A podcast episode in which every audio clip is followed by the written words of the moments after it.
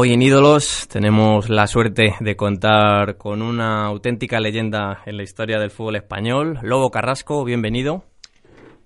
Bienvenido y, contento de estar aquí. Primero por vosotros y segundo porque veo aquí que tenéis mi objeto más preciado, que es esa pelota, aparte de nuestras camisetas o las que habéis puesto aquí, que son maravillosas. La verdad es que tenemos un decorado pues acorde para el ilustre invitado que tenemos hoy, que curiosamente usted hizo leyenda en el mundo del fútbol, pero parece ser que iba para ciclista, ¿no? Porque su padre estaba metido en el ciclismo que incluso corrió con, con Bahamonte, ¿puede ser? Federico Martín Bahamonte, sí, en las carreras estas que hacían o las vueltas que hacían a Castilla-La Mancha. Y yo hubiese sido ciclista sin ninguna duda. O sea, estaba predestinado a eso. Bueno, predestinado en la genética y por la fisonomía. Mm, cuando me regalaron una bici, pues claro, la, la, la, destrocé. Porque la verdad es que me gustaba y, pero un día cogí una pelota de mm, dentro, siempre lo cuento, de plástico, o sea, papeles de periódico y parecía redonda y sin que nadie me hubiese enseñado ni nada, porque yo el fútbol, mm, de hecho, no lo había visto prácticamente. ¿eh? Había la televisión aquella en blanco y negro, vosotros sois muy jóvenes, pero venía yo de Francia, que habíamos estado viviendo allí dos o tres años, y, y no me la quitaron. Me puse a regatear.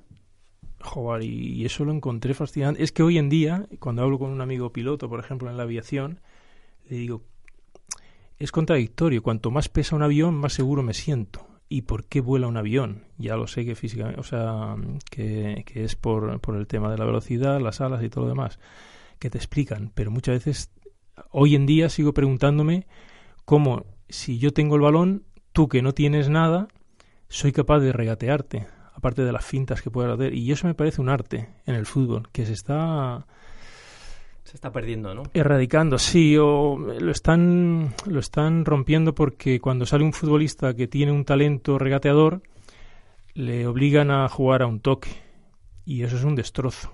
Entonces, como no tienes la, la personalidad aún porque eres niño o niña, que vienen pegando fuerte, las chicas jugando a fútbol cada vez mejor, pues la verdad es que, que eso me sigue pareciendo el regate. Bueno, sin regate yo no estaría aquí, siempre lo he dicho. Sí, sí, es que yo me...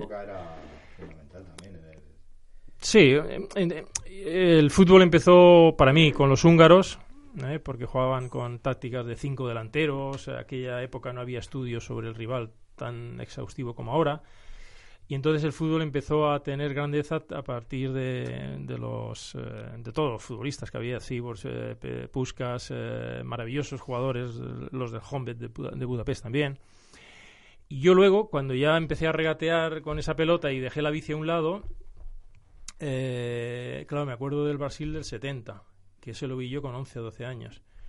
Joder, me quedé prendado, porque todo el mundo iba corriendo. Eh, o sea, yo veía, veía los partidos y los jugadores corrían, corrían, corrían.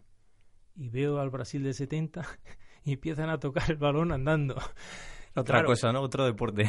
Sí, dije, ¿esto qué es? y no llegaban los demás presionando. Y, y, y mira que era Italia, que tenía un físico enorme y, un y un catenaccio bárbaro. Y aquellos meneos futbolísticos eh, no los podré olvidar nunca porque me dejaron flechado. Eh, esa camiseta verde-amarela. Un día estaba por París, aprovecho, y iba paseando, pero yo ya con treinta y pico años y haber, habiendo jugado ya en el Barça la selección y todo esto, y voy paseando, voy paseando y veo una camiseta y una foto. Jugar con Pelé y la camiseta amarilla, pues fue, o sea, lo compré inmediatamente y, te prometo que eso fue un autorregalo sensacional porque es como eh, revivir en aquel momento, años y años, años después, eh, esos momentos mágicos, aquellas noches fantásticas, aquella, aquel, aquel fútbol que, que, te, que te enamora, aunque seas de Chile o aunque seas de, de otro sitio. Es que hay, hay, hay, veces que cuando... Yo siempre digo que el, fútbol tiene, tiene la pasión de los seguidores, las seguidoras, los, los aficionados y tal. Pero cuando sale un equipo, un jugador, un modelo de fútbol, un regateador o un supergoleador o alguien que te maravilla, ya trasciende al color. Y entonces, aunque tú al exterior no lo, o sea, no lo quieras dar a conocer, pero el que ama el deporte, el que ama el fútbol, eh, cuando ya alguien traspasa esa barrera del color, eh, es que tiene un arte para todos. Sí, estamos hablando de, de, la figura del regateador, que parece que está un poco extinta en el fútbol moderno, que cada vez hay menos, los hay muy buenos, pero para parece que antes todos los equipos tenían su extremo, sus buenos extremos, y que cada vez hay menos. Por su forma de jugar, su estilo de juego, que era precisamente de ser un buen regateador, entre otras cualidades, ¿se ve reflejado en algún jugador hoy en día que tenga similares características?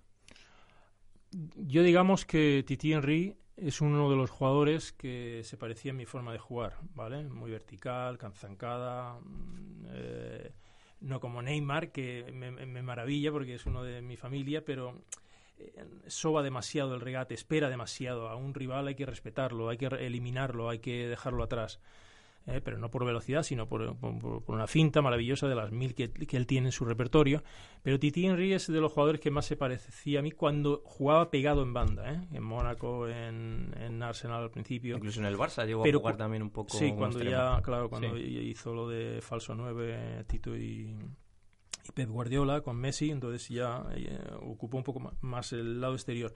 Pero por dentro con sus cualidades era lógico que se convirtiera en goleador también. Y fíjate una cosa, os voy a desvelar un secreto. Yo estoy jugando a fútbol y ahora ya no juego por fuera como antes, porque cuando uno pierde la velocidad, la técnica no la pierde, pero la velocidad sí. Entonces ya me he ubicado a jugar por dentro. Y, os voy a decir una barbaridad. Para mí es más fácil meter un gol, casi, sí, sí, que regatearme a todos. Sí, sí, eso, eso lo digo categoría. O sea, yo ahora juego por eso. ¿Lo ha descubierto ahora o, ya No, no, lo he descubierto ahora. Hace, hace unos años, cuando ya empecé a jugar por dentro. O sea, que nos hemos podido perder un Lobo Carrasco goleador realmente en sus te voy, años no, de te voy, a, te voy a decir una cosa. Eh, mi amigo Lobo Diarte, al que le debo lo del Lobito y luego Lobo y todo esto, eh, jugaba por dentro, porque él era delantero centro. Pero siempre fue una ubicación, eh, ¿cómo te lo diría?, de espera y esa paciencia yo no la tengo. yo con Curif me enfadé porque me quería hacer jugar el primer año que vino, pegado en banda, para que jugase en los interiores, juego interno. Y yo le dije, digo, yo, 10 minutos yo para, para que juegue mi interior. Ay, olvídese. Y cogí, me fui a, Francia y a acabar mi carrera tres años. qué bueno. Sí. Vamos, estamos hablando de que podría haber sido eh, Lobo Carrasco el superado por Messi. Eh, en no, no, no, no. Pues, perdón, perdón, perdón, perdón. Eso, eso, vamos a tirar la cinta atrás y bórralo. Bórralo porque yo siempre le digo a los chicos, te pueden comparar con determinados jugadores. Porque cuando empiezan, dicen, ay, este se parece a este o a otro, o, otro. o en el fútbol femenino me da lo mismo, eh, se parece a esta, a la otra, otra, otra. Pero cuando dicen la palabra, el nombre Messi, y lo tengo escrito en el artículo de Mundo Deportivo, huye si a un niño le dicen, si fuese un hijo mío, le diría, nunca le digáis Messi. Porque, o sea, va a, va a perder la, el sentido de la realidad. Messi es otra cosa. Messi es algo. Mi amigo Maradona, por ejemplo, es como verlo reiteradamente. Y eso yo pensaba que era imposible. Ver a Maradona todos los días, casi todos los días. Eso es una barbaridad y me emociona. El otro día mi mujer me dice, ¿y qué harás cuando se retire? Y casi me pongo a llorar. Sí, sí, sí, es que yo, eh, quizá no lo entendáis el asunto, pero el asunto de, amar a algo, esto es como si a ti te gusta la música y cuando Freddie Mercury muere, no es un cantante, eso es un tipo que, que, hace música, que compone, que, trasciende. Ese es un verdadero artista. Sí, que le llega El que canta puede cantar y tiene una voz maravillosa, pero es que aquel, aquel hombre era un, eh, era un dios de la música para mí y para otros artistas. Hay gente Michael Jackson que hace también está ahí, claro. Joder, oído absoluto. Michael me decía que tiraban una moneda y sabía si era un, do, re, mi, fa. Claro, eso es. Y es que eso es innato. Es... que es lo que tiene Messi realmente. Es que es un don innato, ¿no? Vamos a ver. Yo me dedico profesionalmente al fútbol. Y tengo que hacer artículos. Cuando no juega Messi, creedme, con todo mi respeto a todos mis amados eh, futbolistas y, y todo lo que lo que concierne y lleva el, paquete fútbol, cuando no juega Messi podría estar sin ver el fútbol. Bueno, yo porque, creo que esa porque veo mucha diferencia. ¿eh? Veo mucha diferencia. Las tres primeras jornadas de liga que no jugó Messi le ha faltado mucho, mucho azúcar. Hay jugadores que, que, que, te gustan porque tenemos incluso en la selección maravillosos jugadores, pero Eh, cuando Messi no está en un campo de fútbol, se nota. sí, sí, lo vamos a notar mucho los que amamos, pero no por el asunto de, de un deber. Por ejemplo, a Maradona lo amarás por su forma de jugar también, porque tenía un, pie zurdo maravilloso. Pero a Maradona eh, lo aman mucho en Argentina porque fue el vengador de las Malvinas. Claro, esto tú lo sabrás bien, Diego, ¿no? Allí sí. Messi Maradona. Entonces, claro. Sí, bueno. bueno yo digo que se queden con los dos, porque Maradona fue Dios en su momento, futbolísticamente hablando, y, y, Leo. Bueno, yo, yo, cuando, yo cuando pienso en Leo, cuando yo estoy en la federación, con las leyendas, con los veteranos, estamos siempre allí organizando cosas. Y cuando Ginés me contó lo de que a los 15 años le propuso ser de la selección española y estuvo ahí en esa horquilla de decir sí, no, sí, no, y al final su corazón le tiró para la pampa. Hubiera sido tres mundiales, fácil.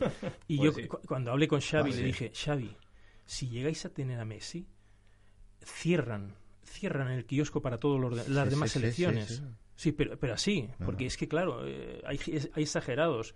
Eh, yo no soy ni cazador ni argentino. Los argentinos son muy exagerados. Muy, no, no, yo, yo soy pragmático. En esto del fútbol soy romántico, pero soy pragmático. Cuando veo algo digo hasta dónde puede llegar. Pero es, es que no me imagino, no me imagino la maquinaria futbolística del, de, España eh, teniendo ese, ese, ese, ese lazo final en los tres cuartos, que es donde está el fútbol de la verdad. Bueno, que yo ahora pienso Villa, Torres y Messi y con atrás eh, Xavi Iniesta, me vuelvo loco. Sí, sí, sí. Siendo argentino y diciendo no me lo quites. No, no, hay que sacar dos balones. Pero claro, uno para que lo puedan degustar un poco los adversarios, se conformen un poquito y, el otro que no lo cogería nadie, no lo tocaría nadie porque... Yo ahora si me permitís voy a hacer un poco de abogado del diablo. Es que esa España era un, un engranaje tan perfectamente engrasado que aunque le metas un elemento tan perfecto como Messi, a lo mejor es demasiado perfecto y luego no casaba igual de bien. Esto es hablar de hipótesis, obviamente. Todo hace indicar que se hubiesen entendido a las mismas maravillas, pero claro, es tan complejo el fútbol que hmm. metes una pieza por muy acorde que sea lo que ya se está tocando, pero es que no sabemos luego qué hubiese podido pasar realmente, claro. Vale, te lo voy a contestar. La gente dice, el Barça está hecho para Messi, el fútbol está hecho para Messi. Totalmente, eso no hay duda. Error. Garrafal, garrafal, error garrafal. Cuando uno es tan bueno como Pelé, cuando lo vi, todo gira en torno a Pelé en Brasil. Eso fue una barbaridad. Todo, todo, o sea, la manera de enfocar los 30, 40 metros finales, todo giraba en torno a Pelé. Entonces, ese tipo de jugador es el que hace que una forma de jugar sea determinada. Porque es el que, el que eh, en música es el que hace los, los movimientos, porque Xavi es el director de orquesta, el otro controlador, eh, Xavi Alonso el destructor o el que eh, tiene eh, firmeza en el medio campo para, para, poder conseguir sobre todo el partido ese que se hace sin balón, que es, que es importante también, porque si solo te pones a jugar a fútbol y no, no, corres después o no haces un tras pérdida algo importante en la presión, ya está. Pero la gente se equivoca porque el fútbol del Barcelona, eh, Xavi Iniesta, lo crearon, pero lo crearon porque Messi eh, fue capaz de darles una dimensión totalmente diferente. Se hubiese quedado muchas veces en nada. Claro. Porque yo, yo trabajo en los tres cuartos de campo para arriba. Y ahí está el fútbol de la verdad. Y ahí, ahí te tienes que enfrentar a defensas. Y eliminarlos. Coño, o sea, Iniesta te hacía un 1-2 y era capaz de salir de uno, pero Xavi, por ejemplo, era un llegador. Cuando Luis Aragonés le dijo, usted también tiene que meter goles también, no solo se dedique a ser un superdirector, que lo era, y el comodín de toda la selección, porque a todo el mundo le, le, sacaba el apuro de, estoy apurado con el balón, todo esto. Y, pero Messi hace que se juegue de una manera diferente. Si Messi mañana se... Bueno, vamos a ver yo no he visto a nadie andar en un campo de fútbol con, y una persona el gordo ese sí que andaba ah, no, no, bueno pero eso, eso, eso fue otra excepción del fútbol porque estamos hablando de goleador. Sí. yo te estoy hablando de del jugador total. eso es de, del jugador que le das un balón y si le dices queréis apostar algo conmigo a 50 metros ponme a 5, 6, 7 y va, y va a llegar ahí como cuando era pequeño. Yo yo a mi hermano que era ojeador en el Barcelona y estaba con Chiqui Bigirstein me dice hay un chico que coge el balón y lo me dijo y lo, y lo lleva hasta la portería Y yo le dije, ¿lo deposita? ¿Deposita el balón en la portería? claro, porque, coño, yo, yo soy regateador, pero yo, yo, yo, era, yo, yo salí al campo para ser el mejor y para darle a mi delantero, mis delanteros centros, eh, según fueron pasando, el gol. Lo más masticado posible, lo, lo mejor, centrado, pasado y regatearme a todos. Todos los que podía. Siempre fue así, nunca cambié desde pequeño. No, no sé por qué, pero nunca cambié. Y de lo cual me alegro, de que muchas veces me dicen, no, tú eras un chupón. Y yo le digo, sí, sí, es que lo digo a mucha honra, yo era un chupón.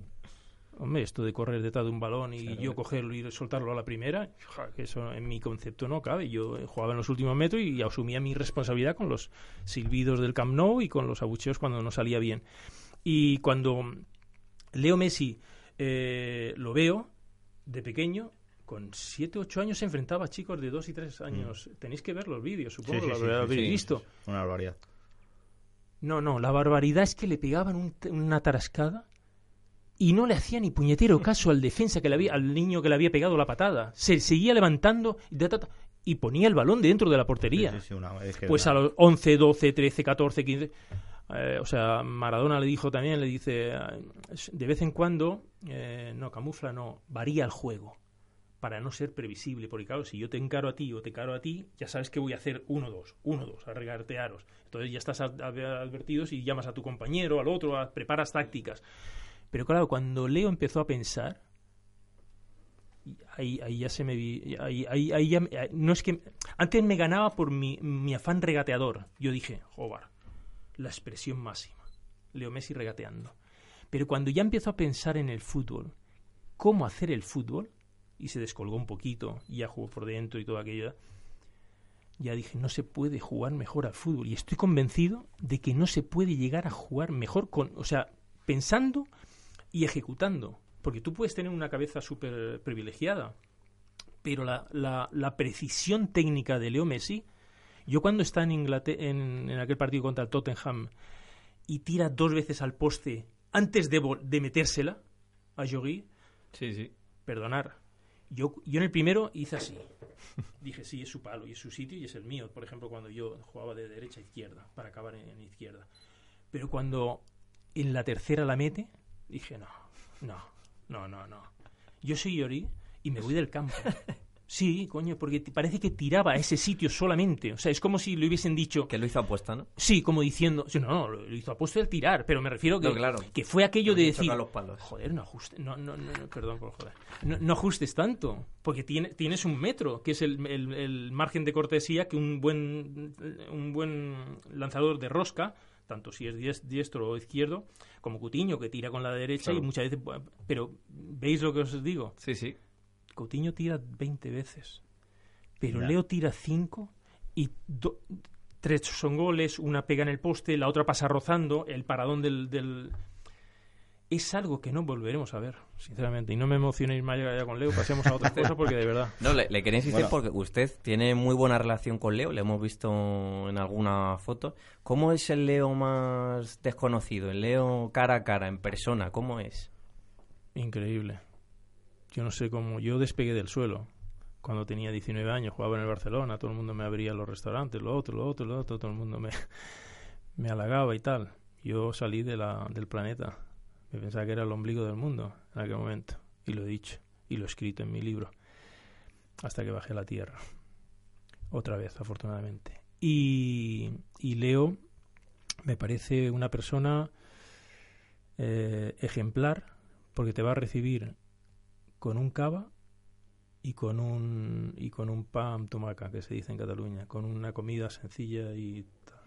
Sin embargo, un tuercebotas te va a recibir de estos que se, que desaparecen de la tierra cuando se creen que son superfutbolistas, te va a recibir con un champán ta ta ta ta ta, con caviar, con lo otro, con lo otro.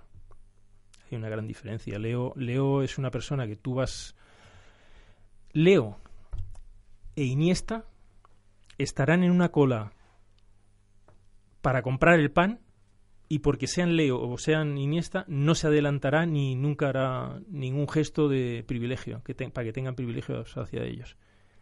Pasa que irán a comprarles el pan, ¿no? Porque si no iba a ser un caos. No, ya, ya, ya, ya, no podrán, llegar, no podrán llegar hasta, hasta el pan porque seguramente estarán ahí una hora y media. Sí, sí, no, esto es la consecuencia de lo bueno que son y todo esto, pero es como Vicente del Bosque. Tú hablas con Vicente y que lo conozco y, jugamos juntos en la selección cuando él ya se estaba casi retirando y yo entraba eh, debutando. Y a Vicente lo conozco desde hace muchos años y siempre he dicho que su sensatez, su coherencia, viene dada por la personalidad que ya tenía en aquel momento. Bueno, nosotros estuvimos con él y, la verdad es que... Transmite es que es como se le ve por la televisión, es que es igual. claro, y entonces cuando dice algo, tiene un sentido muy bueno. Hay personas que tienen cinco carreras y no saben cruzar la mm. calle. Hay otros campesinos o otras personas que tienen sabiduría, porque tienen un saber hacer, un saber decir. Y para mí ahí están los cinco sentidos, pero yo creo que el sentido común es lo mejor que puede tener un ser humano. ¿Guarda alguna historia con Messi para los que no le conocemos que nos diga, pues mira, es que Messi es así? Porque claro, usted le ha tratado, ha estado con él, me imagino, en varias ocasiones. Es que siempre ha estado receptivo, siempre, mira, los hijos de Gary Lineker, mm. los cuatro, yo creo que a la madre la llamarían, le dirían, he quedado con Messi primero, mamá, hoy no voy a, a, esta cena que me has invitado o lo que sea para verte. Y tienen devoción por él. Entonces le dije, eh, Leo, a ver si podemos hacer un, una foto para ellos porque lo tienen como, como si fuese, imagínate, ¿no? Un dios, claro. Sí, sí. Y, allí en Londres, antes del Chelsea-Barça, allí en el hotel, o sea, con una naturalidad. Es, que yo creo que él, eh, cuando va a Argentina, sufre mucho porque se entrega de una manera enorme y, le, y, depositan en él un, un peso que no, no merecería tener, porque, porque eh, yo creo que Leo cuando se retire del fútbol se va a retirar porque tiene tanta tanto porcentaje de presión. Tú en el Barcelona dices, vamos a repartir en porcentaje la presión. ¿Convendréis conmigo que puede ir al 65-70 para ser benévolo con los que están a su lado? ¿No?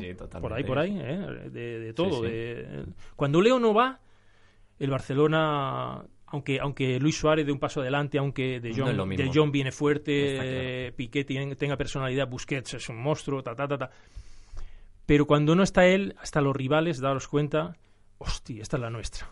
Y se nota en el campo de fútbol también. Entonces, en Argentina, como le han metido tanto, le están metiendo tanto con esto, con lo otro, tal, tal eh, yo creo que tendría la gente que tener, eh, disfrutar de él. Esa es la palabra. Disfrutar. Y si salen bien los campeonatos del mundo, perfecto. Y si no salen bien los campeonatos del mundo, y es que a mí, cuando juega Messi, me da lo mismo el resultado. ¿Sí? ¿En serio? Sí. O sea, quiero ganar siempre. Soy un competidor. Pero cuando se pone a jugar Messi, eh, si alguna vez pierde, es como Nadal. Es que, es que no puedo hacer nada. Porque para mí no pierden. Es que deja de ganar el fútbol, porque el rival le ha cortado las alas a alguien que nos podría dar algo maravilloso, sea la zurda con la mano de Nadal o de Roger o de quien sea. Pero en el fútbol, cuando a Leo lo, lo, tapan, no nos damos cuenta, pero perdemos los que amamos el, este arte. Yo creo que, que a Messi en particular la comparación con Maradona le hizo mucho daño eh, pero también es que somos muy exitistas, nosotros somos muy exitistas y resultadistas. De polos, de polos opuestos, ¿no? De, o abajo o arriba, ¿no? Completamente. Entonces, eh, llegamos a la final del 2014, la deberíamos haber ganado, no la ganamos. Eh, se festejó ese subcampeonato. No se, en Argentina la gente salió a festejarlo. Leo, estaba, te lo filtro. Leo, Leo cuando pierde, yo llegaba a casa y hasta el día siguiente era mejor que nadie me hablase. Sí, sí, ni mi esposa, solo mi hija me podía consolar un poco. Pero en el sentido porque no, no, no tenía 14 ni 15 años. Y Le digo, hasta mañana no me habléis. Sí, sí, es, es, algo, es algo que se lleva aquí. ¿Sabes? Yo tengo 60 ahora y cuando pierdo, mi mujer lo nota cuando yo entro por la puerta de casa. Os lo digo sinceramente. Sí, sí, sí, sí, eso no se puede, eso es, eso es algo que se tiene, eso, eso no, eso no se puede comprar. Eso, yo a los siete, seis, años en Francia, brevemente, y te dejo seguir. Sí, sí, sí, eh, yo, yo ciclista. Competí contra un chico de tres años, tres años mayor que yo. Y me ganó. Howard. Llegué a casa llorando, tal, tal, tal, tal, tal, tal, tal, y mi padre no me podía consolar y tal. Dice, mi- digo, papá, yo quiero correr otra vez con él, con él, contra él, contra él, contra él, contra él. No con él, contra él, contra él, contra él, contra él. Y a las dos semanas, más o menos, tal. Y mi padre me había dicho, dice, si tú sales antes que él en toda la recta de la calle, en bici, era un sprint, eh, saca, co- abre, abre brazos para que no te pueda pasar y solamente el tiempo que tarda en girar tu, tu Sí, digamos, eh, tu cuerpo eh, al sacar los brazos tiene que pasar por, por, por otro, ya no puede pasar en recto pegado a ti y le gané. Y, que- y creo recordar ¿eh? que no, no, no hizo falta, pero yo saqué los codos por si acaso. Pero, pero sí, sí, y llegué a casa, bueno, no te imaginas. Es como si hubiese hombre ga- más feliz del mundo. es ¿no? como si hubiese ganado. Mira, te lo estoy contando y, Claro. y eso no lo puedo olvidar en mi vida. Sí, sí, porque la primera vez tiré la, la bicicleta contra la, pu- contra, la, contra la pared. Cuando acabó la carrera, tiré la, la bicicleta contra la pared. Joder, Se mi padre me enfadó. tuvo que coger y tal. Sí, sí, sí. Eso se llama pérdida de control del sistema nervioso porque no sabes asimilar lo que es el deporte, que es se gana casi siempre si juegas en el Barça como yo. porque tus compañeros y el Barça y todo lo demás, no, hablando en serio, la selección o equipos eh, que, que casi siempre te toca ganar, pero aunque te toque, te toque perder, el fútbol te enseña siempre a que tienes que ser respetuoso contigo mismo y con el rival sobre todo. Y eso lo aprendí posteriormente. Yo tengo, si, si me permitís, una última del tema Messi por, por cerrar el tema. No sé si mis compañeros luego tendrán alguna. ¿Es cierto que usted le dijo personalmente que se tenía que retirar con 55 años a Leo? 55 no. Sí, le dije que, que mientras esté jugando, aunque se retire, iré a verlo.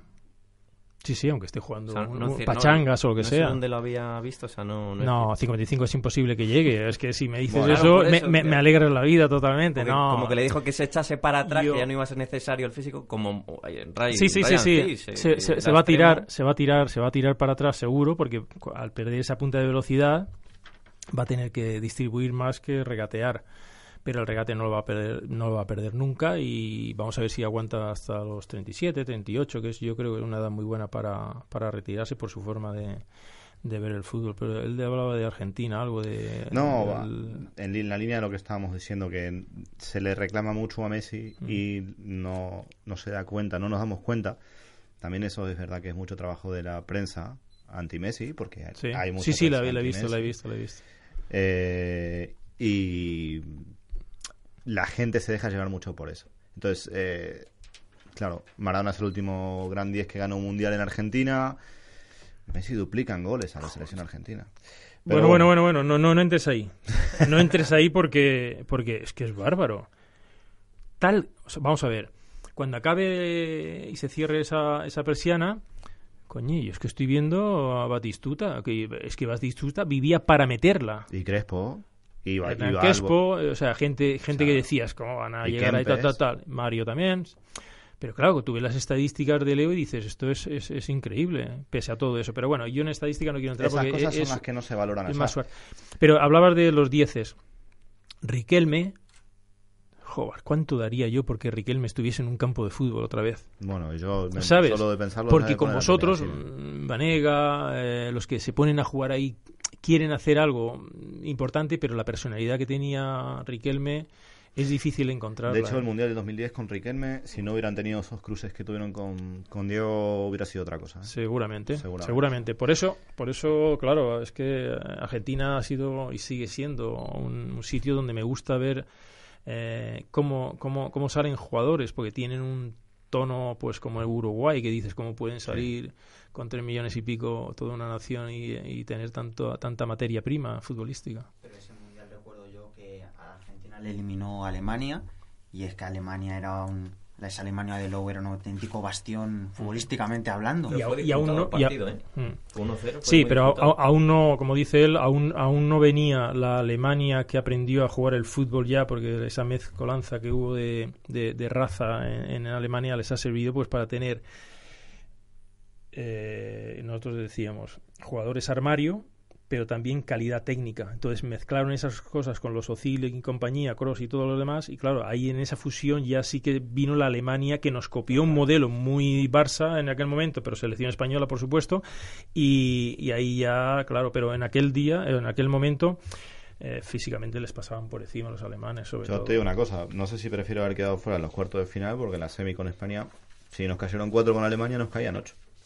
Mira, eso me pasó a mí. En Argentina, en México, eh, nos elimina Bélgica en los penaltis Y- y, nos tocaba eh, Diego Maradona. eh, con, con Maradona. Y, Que metió un golazo y- también. sí, sí, a los belgas les hizo dos, me parece. Sí, o sea que, hay uno, el, el segundo es... Sí, sí, el que lo hace cruzando y el. eh, Si sí. no era el de los ingleses, ese era el mejor del mundial. Sí, sí. No, pero- los ingleses fue la jugada de todos los tiempos. Pero si no hubiera Es que si existido no- esa, que gracias Sí, esa fue buena, esa fue vale, buena también. Sí, sí, sí, sí, sí. La mejor jugada que se ha visto en un terreno de juego, sin duda, ¿no? Es que a mí me hablan muchas veces, eh, una chilena, un esto, lo otro, tal, tal, tal, tal. Vale, mm, te lo compro porque es muy estético y yo soy de goles estéticos y me encantan. Tú estás viendo un partido de fútbol. Centra él, la pone en el área, o tú, y yo hago una chilena bárbara, o hago una tijereta, o hago un remate de cabeza como el Brujo Kini, mi amigo, que, que era maravilloso, o Carlos Santillana. Pero coño, ¿tú sabes lo que es coger un balón a 50 metros desde el medio campo? Si tú eres espectador, en el, en el primer regate no te levantas. Pero en el segundo, ya el estadio empieza. Y coño, mira, mira cómo me he puesto yo ahora mismo. Es que, claro, lo estoy reviviendo un poco y, no, y soy frío. Yo estoy en un campo de fútbol y todo lo que no sea que no haya hecho yo o que no haya hecho alguien de los, de los míos, de los Maradona, de los mm, superjugadores que hemos tenido en Barcelona, eh, no, me, no, no me excita, no me levanto, no me muevo. Pero claro, si te estoy comparando esa jugada de todos los tiempos, cuando ya sale de medio campo y, y le hace así con el exterior y ya, Ya, la pone encarando y dije ya... Aparte, los tipos de metro ochenta y pico para arriba, con Diego tenían una desventaja. Que como Diego, Diego era, era más bajo, manejaba lo que yo digo de McEnroe, eh, el tobillo.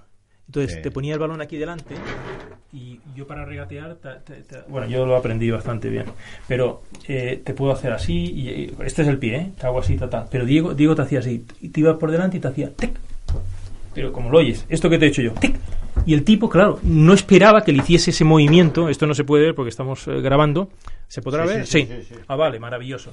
Entonces, Diego tenía una cosa eh, maravillosa, que es el juego de tobillo. Y en los regates, os invito a que lo veáis, tú dices, y esa jugada de todos los tiempos, tú dices, coño, este, este, ¿por qué lo ha, como que lo ha dejado pasar? Y no es que lo deje pasar, es que en ese momento el efecto, bueno, eh, el tesoro más grande que tenemos los regateadores es cuál es, el efecto sorpresa. ¿Se atrevería con un Claro. detalle práctico aquí con el balón? Sí, sí. De lo- ¿Quién hace de defensa? Diego, No, ¿te es, animas? es- es simplemente, es simplemente vale. para, que, para que veáis. ¿Sin defensa o con defensa? No, con, sí, sí, no, con, eh, eh, o sea, si, si tú vinieras por aquí... Yo le, yo le intercepto, yo le Sí, lo que pasa es que esto es tan estrecho, pero, pero- para que lo veáis. Yo, por ejemplo, a- a- uno- uno- un regateador haría así, ¿vale? O haría de, de tal y meter así. Pero es que Diego venía aquí, por ejemplo, estabas aquí y te hacía... Y ni te has enterado, claro. ¿No te has enterado? Claro, y tú, tú- tú imagínate que tú estás parado, pero tú imagínate eso yendo yo a por ti y en velocidad. Pues imparable. O sea, no puedes hacer nada porque tú estás aquí y esperando a ver en qué momento va a hacer el tac-tac. Pero claro, eso, eso, eso no, no lo pueden ver. Ahora las imágenes lo, lo pueden ralentizar y, y y poner a cámara lenta para que lo vean los defensas y intenten estudiarlo. Y ni siquiera lo verías No bien claro. no pueden. Al final le pasa como con Messi, estás esperando Eso es. y sabes lo que va, crees saber lo que va a ser, Con Leo, pero con Leo eh, me dicen, ¿por qué regatea tan bien? Os explico algo.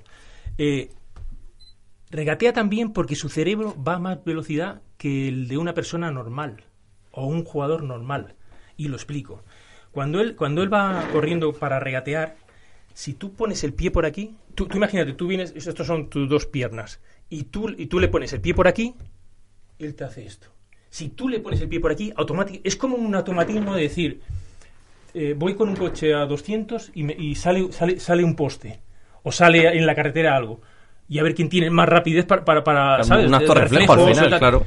Yo creo Y que es increíble. Antes, antes nombró a, a Riquelme y creo que Messi es una fusión. Porque para mí Riquelme y Maradona son los mejores 10 argentinos de la historia con Messi.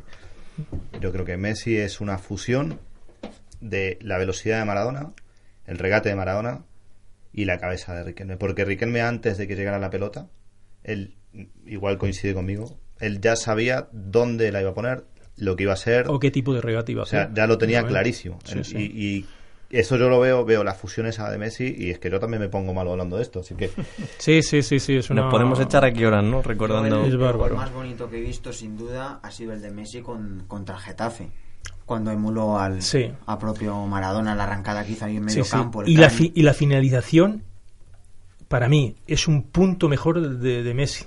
Lo que pasa que el escenario, escenario, y el mundial y todo eso tiene más trascendencia, Claro. ¿sabéis? Es como siempre digo, tú juegas un partido en una Eurocopa, con la selección, por ejemplo, y tiene más, más trascendencia que, que 20 de las clasificatorias, de todo esto. Mm, Porque sí. se- y si juegas en una final, todo se queda en la memoria. Es que las finales son escaparates y es donde se agarrotan las, las piernas, donde uf, eh, los nervios, eh, claro, hasta que no... Bueno, yo cuando fui a debutar vomité antes de empezar a jugar al partido de fútbol con 19 años sí, en que- el hotel, pero, pero entré en contacto con el balón en el vestuario y luego dijo Asensi, que siempre lo digo esta, niño ha sido el mal, el mal viejo del, del partido.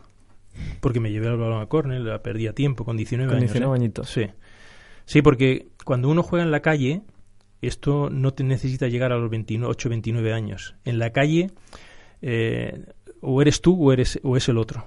Que lo que se está Y- perdiendo ahora, esa eso- esencia, ya no se juega en la calle, por desgracia. Todo se, se interpreta a través de cosas que te van diciendo.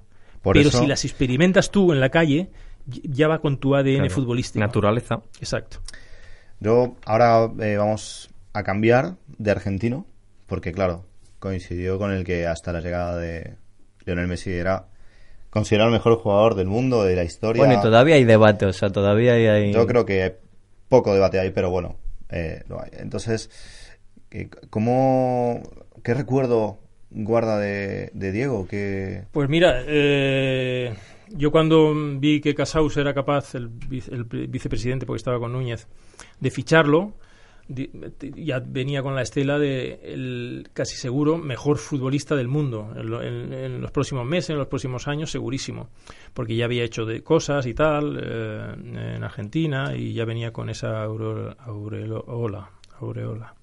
Y para mí, cuando vino, vino a Andorra, estuvimos en un stage y era y, y yo siempre lo cuento a la gente, era era muy humilde. Llevaba los balones al, al campo, hacía cosas que luego el entorno y todo lo que le pasó en Nápoles y luego la droga y todas aquellas cosas, digamos, le, le perjudicaron, como todos sabéis, muchísimo, pero él con mucha entereza y todo. Y gracias a nuestra pelota sigue, sigue vivo y, y haciendo cosas importantes, Diego. Pero cuando vino, era, era de un carácter, carácter muy humilde. Y ¿Cree eso que- contrasta mucho con lo que la gente piensa de él. Dicen Sí, que es muy simpático, o sea, a pesar de esa imagen que No, tenemos... en el trato, en el trato mm, uno a uno, impecable. Sí, sí, sí. No, es, es un jugador, es un compañero, es un amigo, es una persona que se hace querer porque porque para él el, el jugador, el compañero es, es la base de todo lo demás, siempre, siempre de todo lo que puede hacer él y eso siempre lo tuvo en cuenta, incluso cuando le daban primas que cobraba él más y tal, siempre la repartía con todos nosotros. Pasó en, en el Barcelona. En también? Bordeaux, sí. Fuimos a jugar un torneo y siempre lo he dicho. Y le dijo a Cister Piller, que era su manager en ese momento, que, que a ver, eh, que repartiese el dinero que le daban a él de extra además y todo esto. Era, siempre fue muy honesto con, con el equipo y con, y con la gente que, que lo queremos, claro. Eh, ahora mismo está otra vez el boom de Maradona. No, no para nunca el boom de Maradona en Argentina, pero claro, ahora otra vez en los banquillos, Gimnasia. en Gimnasia y Mm. Grima La Plata. ¿Cómo lo ve? Yo muy bien. Yo siempre he dicho, en el chiringuito, por ejemplo, me hablan de Diego, ta, ta, ta. Digo, digo, la pelota. Es que su corazón es la pelota. Mientras esté pegado a la pelota, ni la droga, ni ni- nadie ha podido con él. Y eso es una, y eso, eso, eso, eso es realidad. Eh, la drogadicción es un mundo oscuro, negro, difícil de salir. La gente que se mete en esos lugares, eh, muchas veces tengo desgraciadamente algún amigo que ha fallecido eh, siendo deportista y futbolista y estando en el Barcelona, pero él, él, él siguió aferrado a la pelota. Con sus ciento y pico kilos, por ejemplo, se ponía a jugar en el jardín con todo lo gordo que ya estaba y tal. Y yo le, yo le decía, digo, no la pierdas de nunca, nunca de vista. Y no la perdió. Y no la ha perdido. No la perdió. No, es, es, es como yo, la pelota no la puedo perder, porque como pierda la pelota yo no salgo a correr por correr. Yo soy un deportista que me, no necesito una persona que me diga o un, o un equipo que me diga vamos a correr, vamos a jugar, vamos a... Yo desde los 18 años sé cuál es mi peso eh, ideal, sé cómo tengo que estructurarme comiendo, ta, ta, ta, ta, y durmiendo, durmiendo 8 horas y estas cosas. Como soy deportista vocacional, pues es muy sencillo hacerlo. Pero los que no lo son, les invito desde vuestro programa o de lo, de lo que van a oír de aquí que extraigan esto que voy a decir. Aunque no seas vocacional, tienes que tener un respeto hacia ti mismo, porque la droga, el alcohol y todas estas cosas, est- está muy bien que te- vayamos de fiesta alguna vez, viene el verano, viene la fiesta, viene la... Vale, pero como pierdas el control de ti, a través de la droga, a través de otros que te influencian y no tienes personalidad, tal, tal, eh, vas a ir a un camino muy oscuro. El camino más recto para morir es que engancharse a cosas como la droga, como esas, esas. Entonces, yo cuando veo a Diego con una pelota, sea en gimnasia, tú date cuenta que Diego cuando hace las presentaciones Eh, Va con su pelota De hecho, todo el el otro día le tiró un caño a un, al vicepresidente. Sí, ya lo vi, ya lo vi, ya lo vi, ya lo vi. Eso no lo dejará de tener nunca, porque es un gesto que va a tener siempre. Pero, pero es así, es el, el, el fútbol nos ha dado tanto que tenemos que tenerle eh, ese amor eh, verdadero. Si no, si no, no, no, hemos sido futbolistas. Eh, o hemos sido futbolistas pa- de, o sea, eh, circunstancialmente. Y eso, y eso a mí no me gusta, vaya. Eh, yo voy a hacer la última de Maradona jugador, no sé si vosotros queréis hacer una. Eh, volviendo al Maradona jugador, ¿cree usted que si hubiera logrado lo que logró en Nápoles, en el Barcelona, estaríamos hablando en otra dimensión de él? Y estaríamos hablando de cuatro balones de oro. Y estaríamos hablando posiblemente de una persona, un, un mito. No, no, y lo es, pero, Pero cree que pero el calendario de actuación lo equivocó. ¿Lo equivocó Sí. él o lo equivocó el Cisterpiller, entorno? Cisterpiller. Cisterpiller porque cuando Diego viene aquí, el dinero es muy apetitoso, pero tenía que haber pasado por, para cuando desembarca en Europa, tenía que haber hecho como Romario, ir a un PSV, ir a un, a un equipo que le hubiese dado pues ese, esa, o al Nápoles me da lo mismo, primero a Nápoles y luego venir a Barcelona. Pero claro, la historia es la realidad de la vida, entonces esa no la podemos cambiar. Vino aquí, cogió la hepatitis, eh, la entrada con Goico, lo otro, lo otro. Claro, es que fue un cúmulo de Mm. Claro, cosas que que uno no- piensa en Maradona en Barcelona. Maradona Sí. marca un ciclo, pero no lo pudo desarrollar en el Barcelona. Eso. Porque si llega a salir de Nápoles como salió de Barcelona, porque salió de Barcelona diciendo, la voy a romper.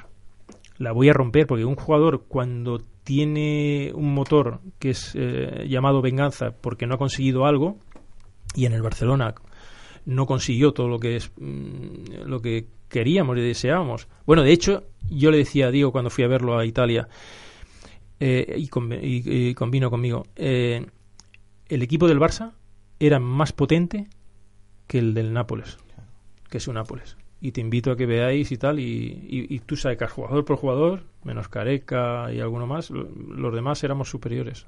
No, lo no, digo sí. desde la modestia, porque, él, me, él me lo dijo también. Viendo los partidos e incluso viendo las dos ligas, Sí. las paralela- por la italiana en ese momento, el calcio y Los la liga española, sí. era diferente. O sea, es Eh, más o en menos esas un épocas poquito... era la liga más poderosa, ¿no? Sí, pero Defensivamente era difícil para un delantero y él cambió allí Claro. las reglas y todo. Pues es que tenía una técnica prodigiosa. Yo siempre en mi libro dije, cuando lo conocí, yo pensaba que era el mejor cuando jugaba al campo. Pero cuando lo vi a él dije, hostia, da un paso atrás porque aquí este desa- desafía la física. ¿Todavía tiene trato no con, sé. con Maradona? Con? Diego, sí, alguna vez. Sí, sí, pero ya mucho menos, claro. Pero tiene, por ejemplo, WhatsApp, Maradona le felicitó por lo de su nombramiento con, con el Sí, sí, sí, sí. No, me felicitó por el cumpleaños. Ajá. Hace dos, dos o tres. eh. Sí, sí. Sí, porque yo le escribo también de vez en cuando y todo eso, pero yo tenía más amistad directamente con Claudia. Ajá. Y con Claudia estuvo unos años que aún podíamos hacer pues esa, esa conexión. Y cuando vino a Barcelona también nos vimos hace muchos años también. Cuando estuve de seleccionador también lo vi. Pero claro, ya empezó a deambular por el mundo, que si Cuba, que si lo otro lado, que si Sí. el otro lado, otro lado, y claro, ahí ya, ya perdimos un poco el contacto, pero siempre... Es que los amigos es como... es algo raro. Estás meses a lo mejor que no te ves y parece que estuviste la noche anterior con Claro. él. Si es Cuando- un amigo de verdad. Cuando quedas, ¿sabes? Claro. Con él y con, y, con, y con otros con los que mantengo amistad, afortunadamente. Claro, sí, sí. Son lo bonito, es lo bonito del fútbol también. se juntó en el, en el Barcelona de aquella época, eh, se juntó se juntaron jugadores muy curiosos porque estaba Maradona y estuvo Mágico González a prueba también durante En Nueva York. durante En- una gira una por gira Estados Unidos. ¿Cómo, ¿Cómo fue eso? ¿Cómo era Mágico en persona? Que era un auténtico Hombre, personaje, Diego, ¿no? Diego dice que, que era un jugador de su, de su altura. Yo, yo te vengo aquí para poner un poco de sensatez. O sea, eh, Mágico era un jugador con una calidad exquisita, con una calidad muy, muy, muy, muy buena, pero claro, faltaban otras cosas, ¿sabes? Importantes. Porque, ah, no, no llegó por su mala cabeza. No, no, en el fútbol, perdona, cuando uno está al límite del esfuerzo, eh, se nota el que da un paso adelante, el que se refugia, el que... Pero vaya, era un súper jugadorazo, pero venía sin estructura desde la base. Entonces, si tú con 15 años eh, te vas con las chicas o con los chicos, me da lo mismo, en vez de con la pelota, perdona, yo tengo 60 y yo voy a un partido de fútbol y ya me puedes poner a quien quieras, a las super girls del mundo, porque la pelota para mí es mi novia, ¿sabes? Y en ese momento eh, mágico, eh, tú pasabas por al lado, por la acera de enfrente y vamos a tomar unas cañas, y dices, pues, a tomar unas cañas en CAI. Y toda esa gracia y todo eso, es que fue a parar a un sitio donde no había rigor, no había, claro, yo cojo a Mágico como entrenador y pff, lo hago un futbolista, mm, ¿sabes? Es como cuando tienes una perla y dices, ¿cómo, cómo lo voy a dejar así? Le planteo, ¿estar dentro o estar fuera?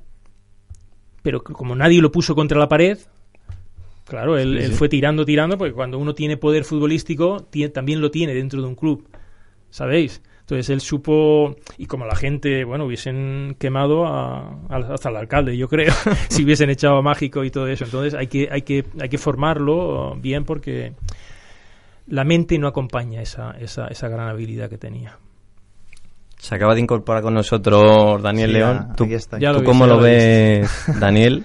Sí, bueno, yo soy Dani León. Una pregunta, la primera pregunta antes que nada, no sé si puedo tutearle. Sí, sí, por favor, Sí. porque yo soy mucho más mayor y Bueno, yo- acepto el tuteo rápido.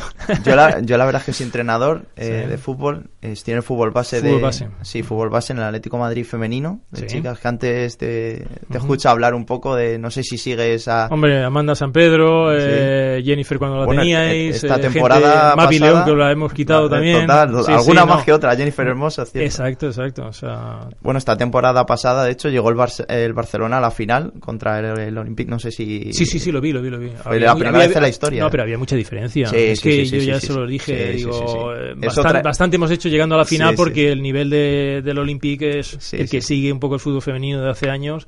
Sí, es sí. muy importante. Eso es otra cosa. La verdad es que aún estamos un, un peldaño por debajo, pero creo que los, está, estamos trabajando. Venimos, bien. venimos Sí, fuertes, es. seguro. Bueno, también estoy aquí con mi compañera Celia, Ujú. como la Hola, puedes ver aquí. Hola, ¿juegas a fútbol también? No. No, pero me gusta mucho. Vale, Sí. perfecto. Así que entre Real ella y yo.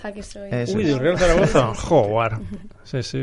Así que bueno, y Diego también, que le tenemos aquí. Sí, sí. Yo soy árbitro, yo soy árbitro. Él es Sí, árbitro, o sea que. jugaba, pero ya me he como, pasado como puedes ver, como puedes ver, nos falta solo el campo y ya tenemos árbitro, jugadores, entrenadores y el balón también. O sea que fíjate. Yo quería preguntarte, luego antes del cambio de sección, fuiste uno de los jugadores más destacados en la década de los 80 del Barcelona.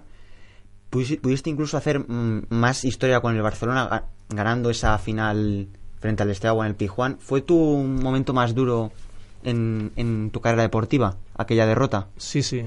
El más duro con diferencia, además.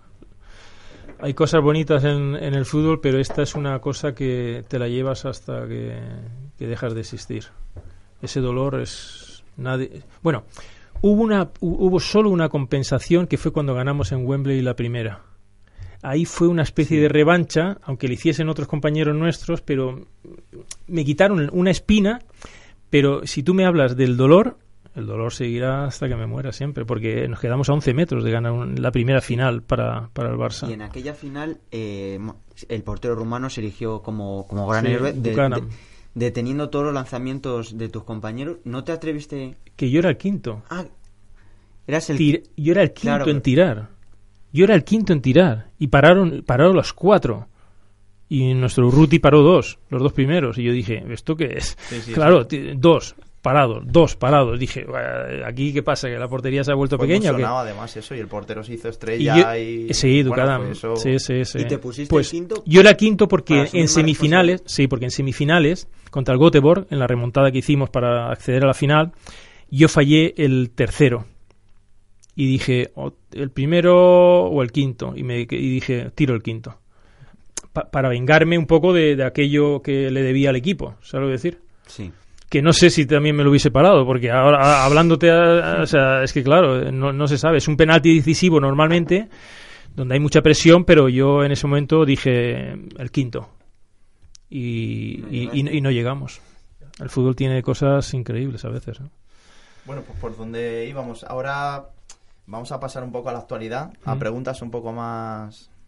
más Frescas. Sí, más frescas, por, Vale. por llamarlo de alguna manera, ¿no? Vale. Y así mi primera pregunta, como, bueno, le hemos escuchado alguna vez que Neymar a lo mejor que llegara al Barça a lo mejor no le gustaba tanto, no sé si que no llegara Neymar al Barcelona le ha, Que no que no le ha volviera, parecido bien, que eso, no volviera. no sé si le ha parecido bien. No, no, no me gusta que... Yo, yo a mí, os lo he dicho con Mágico González, por ejemplo, aludiendo a un superclase también, eh, son de mi familia, los regateadores, y los amo y los protegeré todo lo que, todo lo que pueda desde el punto donde esté situado en, en torno al balón.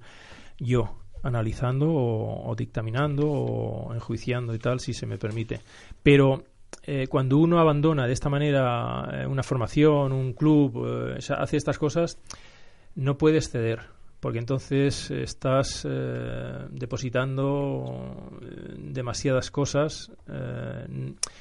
Vamos a ver, un perdón se puede aceptar alguna vez, pero cuando ha sucedido lo que se sabe al exterior y lo que yo sé por, por dentro, eh, el club tiene que tener una, una forma de, de- de actuar en la que todo el mundo sepa qué directrices vamos a coger, ¿sabes? Sí, sí, sí. Entonces, No. Messi yo lo amo, pero si Messi quiere que vuelva, como han dicho y todo eso, que yo creo que Messi por su condición y su forma de ser, él opina, pero no, no es de los que te pone contra la pared porque nunca tuvo ese talante.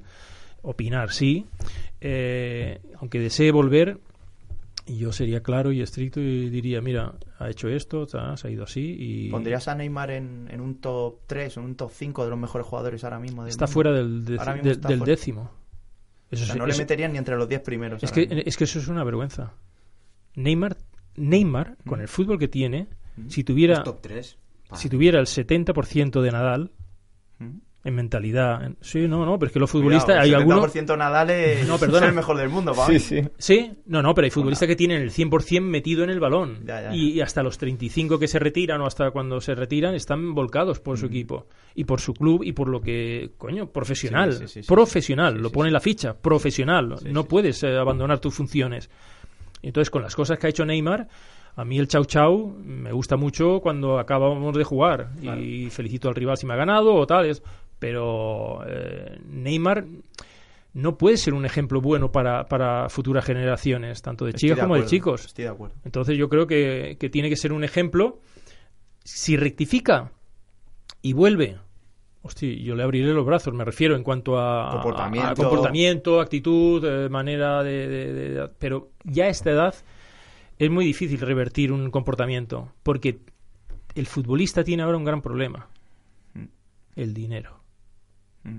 Y la vanidad. Tú tienes 20, 30, 40, 50 cada año, 60 o ci- o yo qué sé, eh, millones y millones y millones, te ablanda el dinero. Pero también Ya no, ya, no, ya no te hace sufrir, ya, ya no eso- sufres tanto. Ya, pero eso yo creo que lo estoy viendo también en el fútbol base, también viene de casa muchas veces, porque tú te puedes ver con dinero, pero también cómo te eduquen tus padres, la manera en la que te traten y o el propio, cómo o te el propio enseñan, a lo club mejor, donde has estado porque club nos también. estábamos hablando en una de las preguntas de Xavi Iniesta que y Xavi Iniesta y por ejemplo Messi que harían cola en una en una, en una panadería para comprar el pan eso y es. eso es educación eso es saber estar eso es tener los pies en el suelo Sí, sí, pero sí. te llegaría otro y te diría "Eh, no yo no hago la cola le, le compro la panadería Claro. Alguno, alguno te soltaría esto. Le y al sí. pobre hombre que está vendiendo pan todo el día le soltarían, eh, ¿cuánto quieres? ¿Seis? De, de- ¿Diez?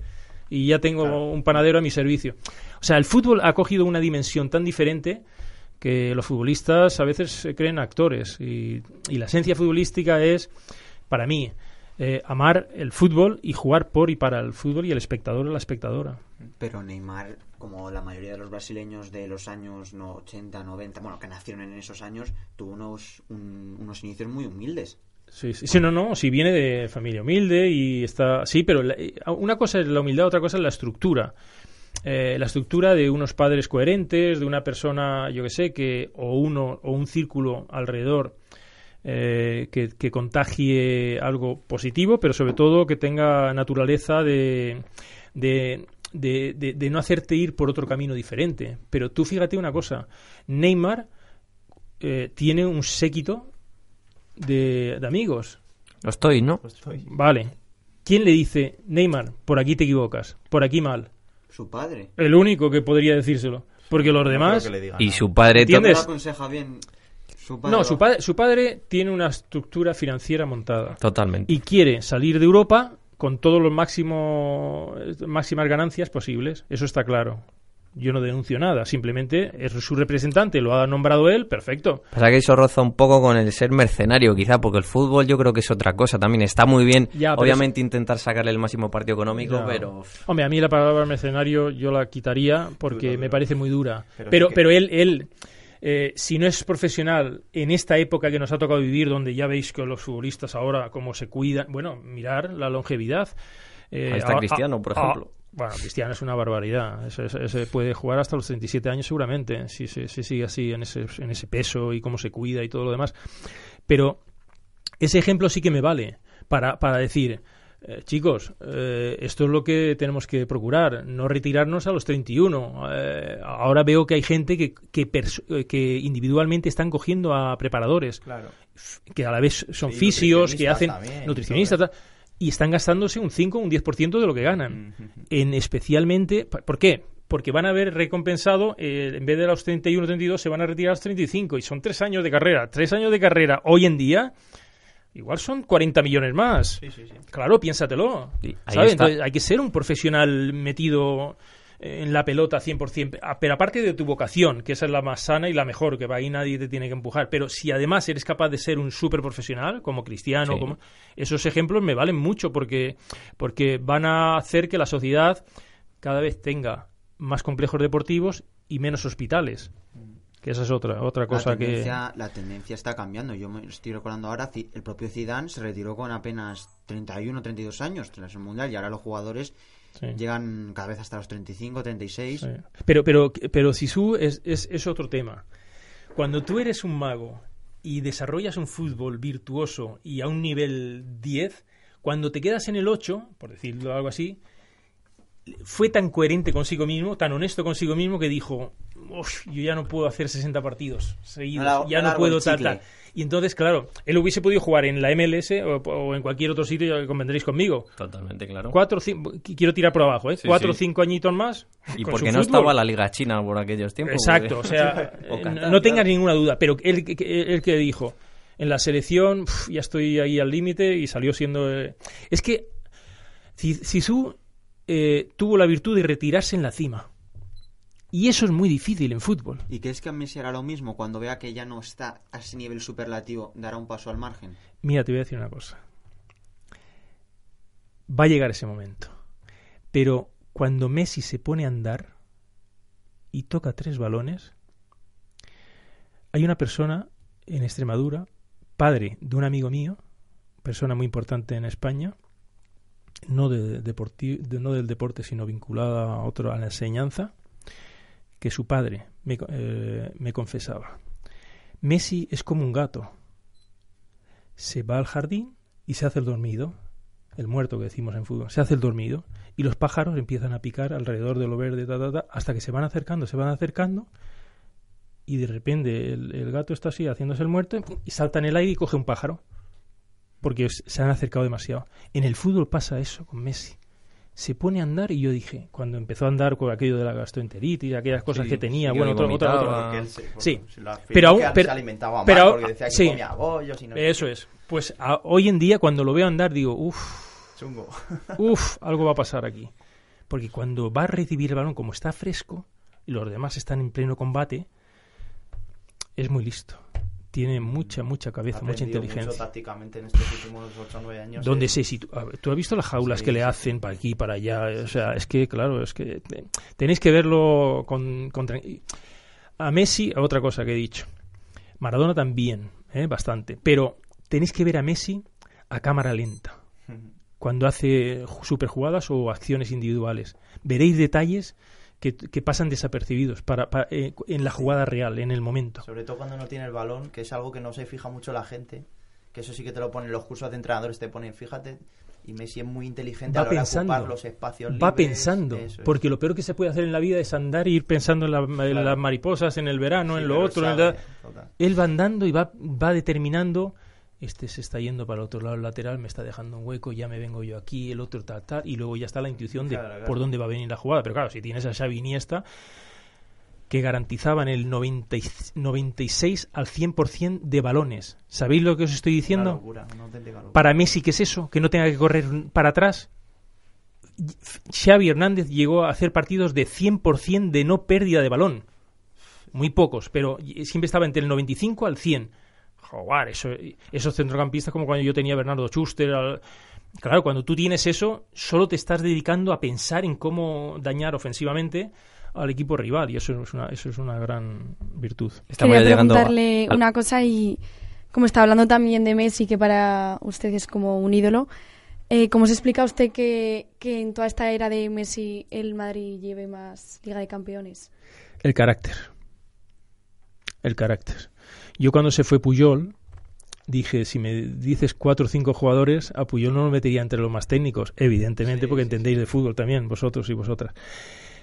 Pero el carácter determina en la situación el límite muchas cosas. Y yo, yo cuando se va... Mira, mira si es grande Puyol, pero para que todo el mundo lo entienda, seáis del Madrid, del Betis, del... Que a Sergio Ramos lo puso de lateral. ¿Es verdad? Puyol de central no tuvo, o sea, Sergio Ramos no podía quitarle el sitio de central. Lo tuvo que poner mi amigo Vicente del Bosque y Luis Aragonés, mi amigo también, en el lateral. Puyol y Marchena de centrales. Y Puyol Ramos y de lateral. Piqué. Y Puyol ha jugado Exactamente. de lateral también, ojo. Que- que- Sí. sí. sí, empezó, empezó. en el- Cortando Barça contra Figo ahí que le hizo un marcaje es. mítico. Entonces, sí, el sí. Madrid que tiene un carácter con Sergio Ramos Mm. va a la muerte. Es que hay balones que la gente igual no lo entiende. Cuando digo la muerte, es cuando hay jugadores determinados a decir, si tengo que morir, quiero morir en un campo de fútbol. Y eso, y eso lo entendemos los que estamos aquí, los que hemos jugado al fútbol. Yo hay momentos que me pongo a hablar de fútbol y si estoy en un campo de fútbol y voy perdiendo, en ese momento, o sea... Claro. eh, eh, no, o sea, no puedo, no puedo ser racional, no puedo, no puedo dejar que mi cerebro pause y esté tranquilo, ¿sabes? Sí, Y sí, busco, sí. busco eh, ser lo más coherente posible siempre, lo más educado, lo más... Pero hay momentos en, en- en un campo de fútbol donde calidad no puede con determinación. Claro. Sí, sí, ¿Sabéis lo que quiero decir? Entonces, sí. Puyol, ¿qué hacía con el Barcelona? Pues ya lo visteis. Claro, y eso, y eso es importante. Tuvo que jugar Mascherano de central, O sea, a veces. Al año siguiente creo que fue, a los dos años siguientes, cuando se fue Puyol, Sí, sí. acusaban un poco al Barça de eso, de Sí, falta sí, claro. de carácter en Con- partidos importantes. Sí, sí. que- Con todos mis respetos a Luka Modric, Marcelo, Benzema, que son jugadores que aunque los tenga el Real Madrid, los tengáis vosotros, no sé si hay algún... No, yo a no, mí, yo no, como yo. me gustan mucho y trascienden a eso que os he dicho del color, yo me encanta verlos jugar a fútbol. Pero, si tú me dices, ¿por qué el Barcelona, evidentemente... Claro, tú me dices, teniendo a Messi... Ah, bueno, otra cosa. ¿Sabéis que en las casas de apuestas, aunque el Madrid haya ganado la Liga, siempre ponen al Barcelona como más favorito? Porque ten- tenemos a Messi. Eso es una barbaridad. Y que el Madrid es muy irregular siempre en la liga. Bueno, sí, pero, pero me refiero que, que cuando, cuando, cuando dices, joder, eh, ¿cómo ganan la, la- como me has preguntado? Porque el carácter, pues hace que te, que, te, que te lleves una final. Es que las finales, decían uno, no se juega, se ganan.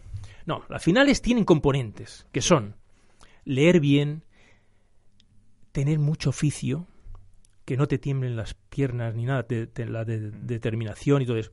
España, cuando nos enfrentamos a Holanda, están en el vestuario.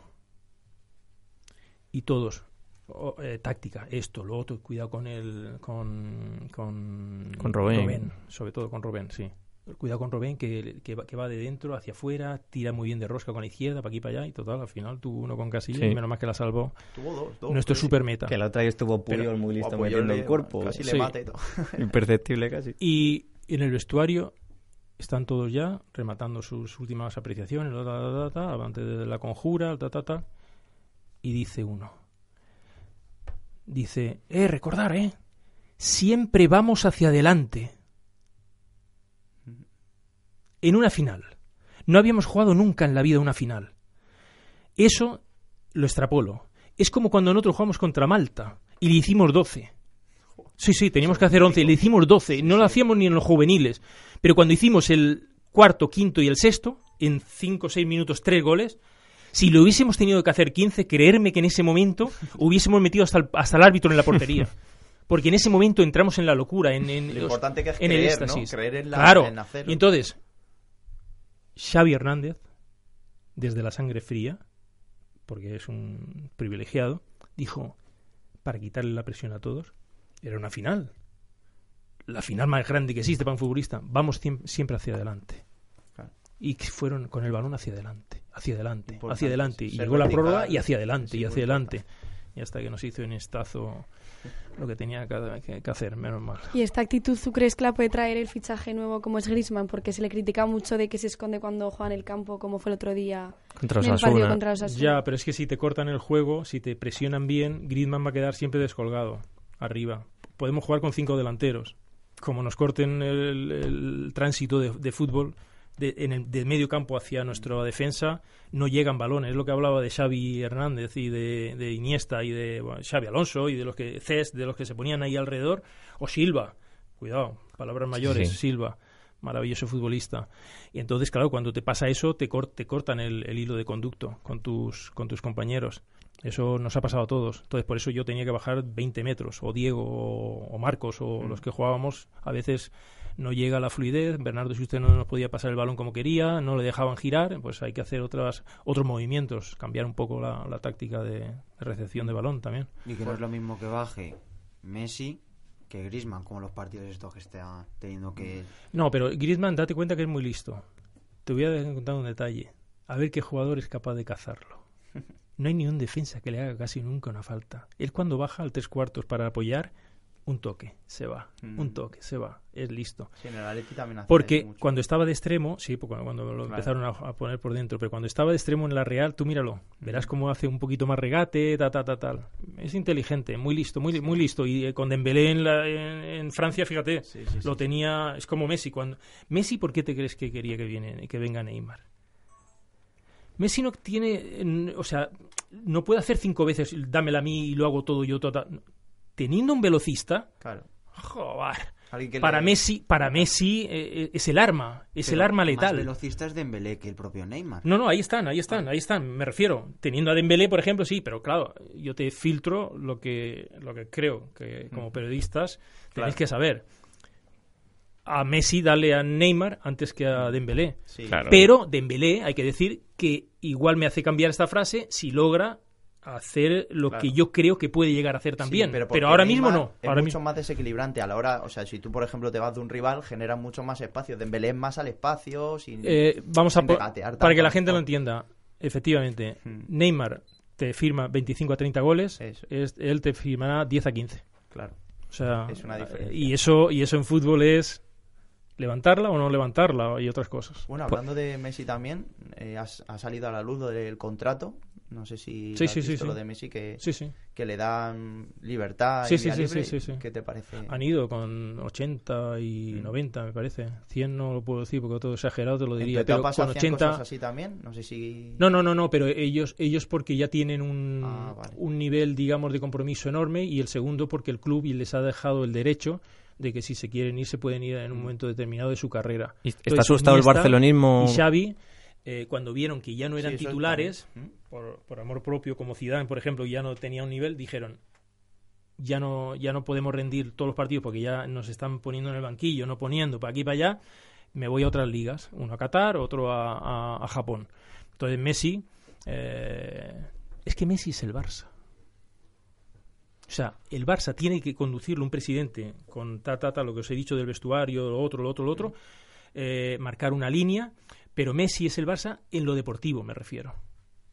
Porque tiene, es que es como Michael Jordan, cuando yo fui por Chicago a Chicago por primera vez, lo primero que hice es a ver dónde eh, que- que- co- quería saber cómo entrenaba y cuando fui a Miami me dijeron eh, Muhammad Ali había ido a un sitio a, a- y yo me imaginaba ese tipo jugando, o sea, eh, tal y son cosas que a los que amamos el deporte Sí, sí. nos causa una admiración enorme el gran poder que puedes alcanzar. Federer en el tenis.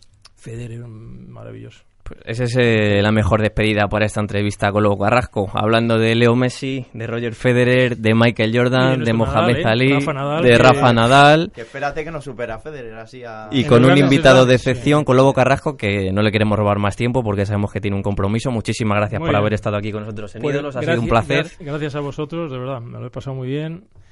También rodeado y también preguntado. Pues ha sido un placer para nosotros, señor Carrasco, leyenda viva del fútbol español, de la selección española, del Barcelona. Le esperamos pronto. Esperamos que tengáis muchos éxitos, como también con nuestra selección española. Muchas Vale. gracias. Gracias. Gracias.